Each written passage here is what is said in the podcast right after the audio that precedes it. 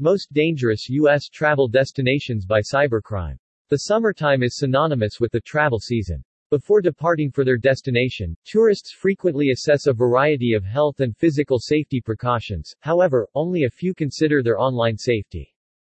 In 2021, around 500,000 Americans were victims of cybercrime and lost in excess of $6 billion, but how does that look on a state-by-state basis?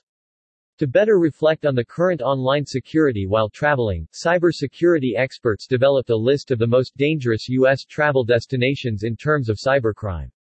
To calculate the cybercrime index, the analysts first worked out each state's victim count per 100,000 population. For the second measure, they calculated each victim's average losses.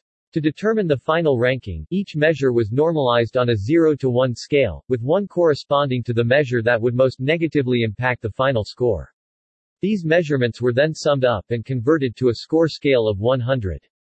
The initial cybercrime victim and cybercrime loss numbers for each state were based on Federal Bureau of Investigation 2021 statistics. The analysts also included each state's ranking according to its popularity as a travel destination.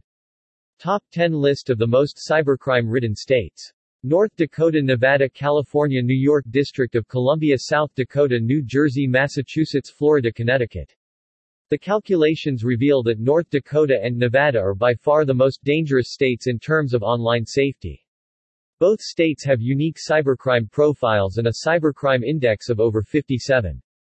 North Dakota is distinctive because even though there were only 87 victims per 100k population, the losses per victim stood at $31,711, which is the highest in all of America.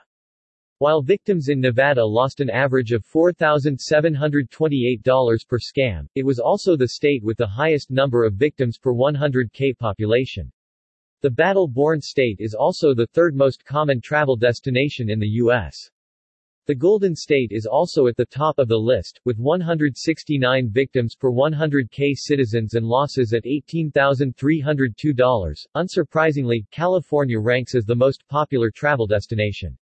New York is the fifth most visited state and, at the same time, fourth in terms of cybercrime severity. New Yorkers lost around $19,266 for each internet fraud case, with 151 individuals out of 100,000 encountering this misfortune.